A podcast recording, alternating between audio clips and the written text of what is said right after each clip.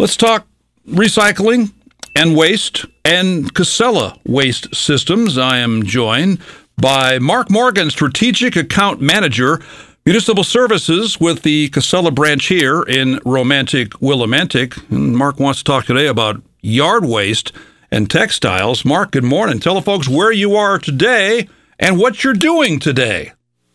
Good morning, Wayne. How are you? I am just a little bit north in Boston, Massachusetts.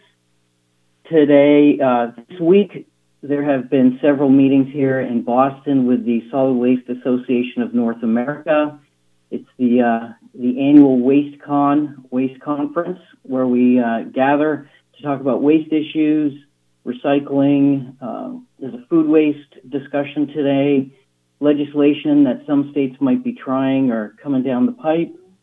So it's a a great opportunity to connect with old friends uh, and to learn a whole lot of new things um, here in Boston. So and last night I got to watch the beautiful moon over Fenway Park.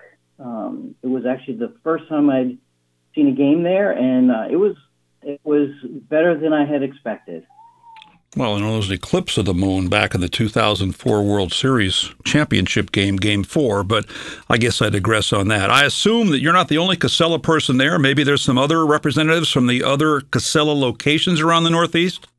Yeah, we have representation from Massachusetts, uh, Maine. We have some of our home office folks uh, attending as well.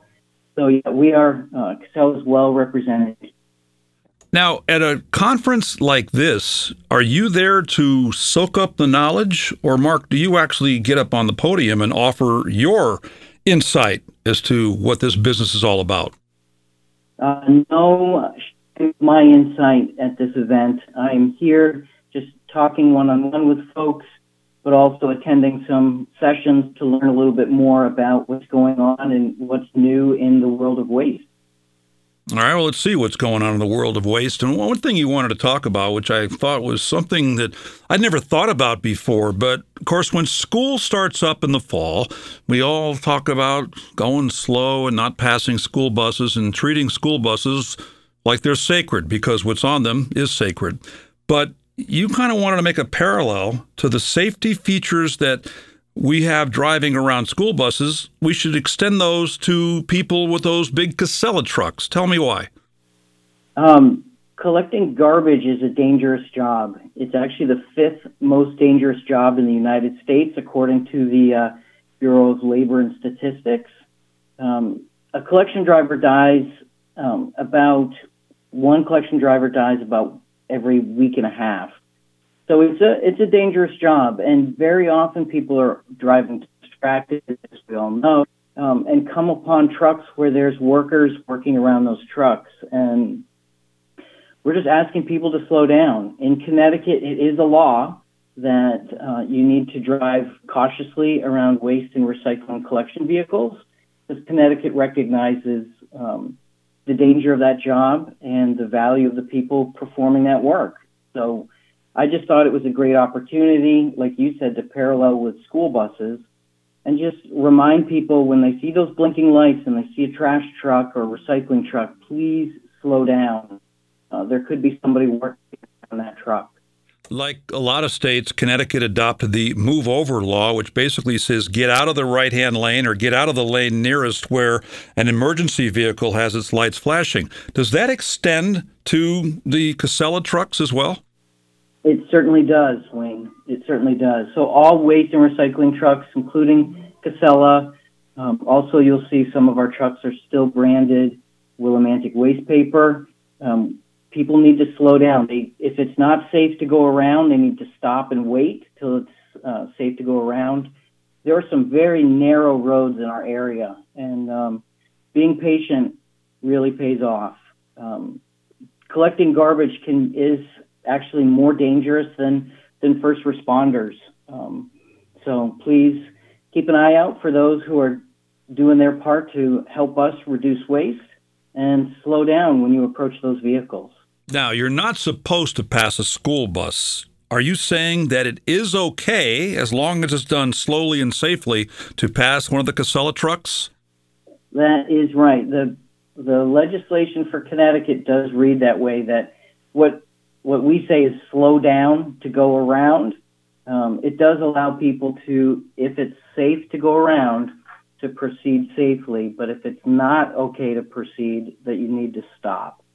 The statistic you gave was pretty shocking. One collection driver dies every week and a half. I mean, who thought about that? I hadn't. But because of numbers like that, is the industry changing? Are you moving toward more automated collection services to increase driver safety? Yeah, and we see it quite a bit in our area. People use carts, you know, they wheel them out to the side of the road, and part of that is is for the safety of the driver. Uh, the driver doesn't have to get out of the vehicle. They're able to pick up uh, the waste and recycling using an automated arm to load the truck but we still do provide services in the area. Um, and there are other waste haulers who use older pieces of equipment. Um, but you know, if we're out there collecting bulky waste, picking up couches, there's no really good automated way to do that. So we're using rear load trucks in that situation. But as a company and as an industry, we're moving towards more automated collection services. And let's take this a step further the impact of distracted driving around the Casella trucks. That's another thing. Just put it down and just wait your turn. Absolutely. Shut your phone off. That text will wait. Um, pull off to the side of the road if you need to. You know, don't fiddle with the radio. Stop fiddling with our phones to make sure that we uh, load our directions correctly. Uh, focus on what you're doing. You're driving a car. Um, yes, don't fiddle with the radio. Leave it on WILI. That's, I think, what Marc has also tried to say, too. Let's move on to yard waste this time of the year. Conjures up the images of beautiful fall leaves, which means raking and dealing with yard waste. For the Casella customers listening now, what's the message you have as far as yard waste is concerned? So, like you're mentioning, Yard waste is a big thing right now. We're out there raking leaves. Unfortunately, people are putting those leaves in their trash bin or they're putting them in their recycling bin. In Connecticut, yard waste is listed as a mandatory recyclable, which means that it needs to be managed outside of typical disposal options. Um, but that doesn't mean you throw it in your uh, recycling bin either. When residents put yard waste in their recycling bin. It contaminates loads and actually may cause a lot of other recyclables to not get recycled because of that contamination. Um, it makes a mess in the truck, and sometimes the sticks can get lodged in our vehicles, uh, causing damage. Yard waste does not belong in either trash or recycling. Um, in here in Windham, there is a leaf pile up at the transfer station. Many of the surrounding towns Columbia, places like that, there are yard waste piles at the transfer station. If you need to get rid of it, take it to your local transfer station, um, call your town and find out what you can do with it. You can also just leave it on your lawn, mulch, mulch it with a mower, or rake it out to the back 40, as it were. Um, but please don't put it in your uh, waste and recycling carts. And Marc, while you're at it, just define what you mean by yard waste. What are some of the things you're talking about? You mentioned a couple of them there, but give me the full list. So, yard waste is leaves, branches. Sometimes it can be small trees. Um, it can be garden waste as well. You know, this time of year, some people are putting their gardens to bed uh, with a final weeding don't put weeds in there. Uh, that would be included as well. And I guess that would mean people that do weeding as well. So they get those leftover plants, weeds, whatever they are. So again, when it comes to this yard waste, people are saying, "All right, I'm not supposed to put it in my in my trash can." What's the proper way to do it? You, you talk about keeping it on your property, maybe uh, coming up with some kind of a of a, of, of a mulch or things like that? Yeah, like I was mentioning, you can use it. A lot of lawnmowers nowadays have a mulch setting, so you can just drive over the, leaves with your lawnmower and just chop them up and leave them on the lawn. Uh, it makes for some good nutrient return to your lawn. Um, you can bag them up or put them in barrels, take them to your local transfer station. You can reach out to your waste provider and see if we offer yard waste collection in your community. There are some communities in our area that do pick up yard waste at the curb. Uh, there's also uh, other groups that'll pick up your your yard waste. Um, so absolutely keep it out of your carts. I can't stress it enough. Um, it helps keep our recyclables clean, um, reduces contamination, and, and helps with, with our equipment as well.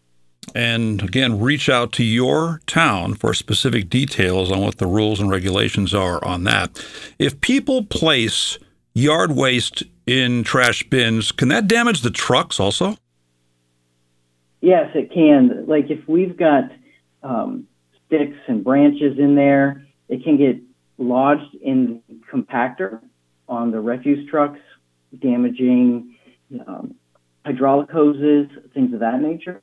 So absolutely, it can damage um, damage the equipment. It also is a waste of a resource. Um, placing it in the trash and thinking, well, it's just it's going to an incinerator. What's the big deal? Uh, it's consuming very important um, disposal capacity for real trash. It is, you know, Connecticut recognized that yard waste was something that should easily be removed from our waste stream uh, and composted either at municipal transfer stations or at home. And as a result, they said you can't put it in your garbage. Marc Morgan from Casella joining us today. Let's move on to textiles and clothing. People switch over from their summer clothes to their fall and winter clothes now. So, well, what's the message you have for people on what to do if they want to throw out some clothing? So, clothing is something that, um, you know, when we think of getting rid of it, we, we automatically think that, okay, we can just bag this up and maybe we'll take it to a local Salvation Army or Goodwill, something like that. In Willimantic, we also have the Covenant Soup Kitchen. Unfortunately, some people think, well, it's I'm recycling it, so can I just put it in my recycling bin? And the answer to that question is no. Please do not put it in your recycling bin. Um, yes, clothing can be recycled and reused, but it does not go in your curbside recycling container. Um, when it gets put in the curbside bin and ends up in our recycling facility, clothing can get wrapped around shafts, uh, causing damage, and then we've got to have our staff shut equipment down, get into the piece of equipment, and cut the clothing out. So it can be very dangerous. So it's a safety issue for our staff, um, but it's also it's, not getting recycled. Um, it gets ruined, ends up being thrown out if you're looking to uh, recycle and reuse your clothing, please contact you know places like the Covenant Soup Kitchen, Salvation Army, or Goodwill. There's a bunch of other local places that will take good uh, reusable clothing. Reach out to them and find out if they're still taking it and when their collection times are. What about clothing that's too far gone to be recycled or reused? You know, socks with a gigantic hole in them, or other things that are falling apart, raggedy, things like that. Uh, there, there's some stuff that I would think that even the recycle places, even the Goodwills, do not want. That's correct. They're only looking for good, um, gently used, you know, things that don't have holes in them. Uh, there are a number of animal shelters that might be looking for things like old towels to help with some of the cats and dogs as far as bedding and cleanup. Um, so some of the other items might have reuse purposes at places like animal shelters, but things like old socks with holes in them and things of that nature, those can be placed in your regular trash without issue. So when I put my clothes in a curbside recycling cart, does that cause problems with the sorting equipment at your recovery facility? Yes, it does. It's it's referred to as tanglers in the industry, and it gets tangled up in the equipment, gets wrapped around shafts, um, and can cause damage to the equipment and can be a safety hazard for our employees. So, if people want more information on this, the things we've talked about today, or other things on which bin to put it in, can I put it in a bin at all? How do they get more information about this, Marc? So I would encourage people to check us out at casella.com. Um, they can also give us a call at our customer care center here in Willimantic at 860 485 7551. 860 485 7551 for Casella Waste Systems. All right, Marc, have a good time up there in the hub, and I hope you learn some things at that conference you're at up in Boston. Absolutely. I appreciate the time this morning, Wayne. Have a good day. All right, buddy. We'll see you on the trail. Marc and his wife and I have done the Hop River Trail, and we're going to do it again at some point down the road. That's Marc Morgan, Strategic Account Manager, Municipal Services with Casella Waste Systems on 14 WILI Willimantic and 95.3 FM.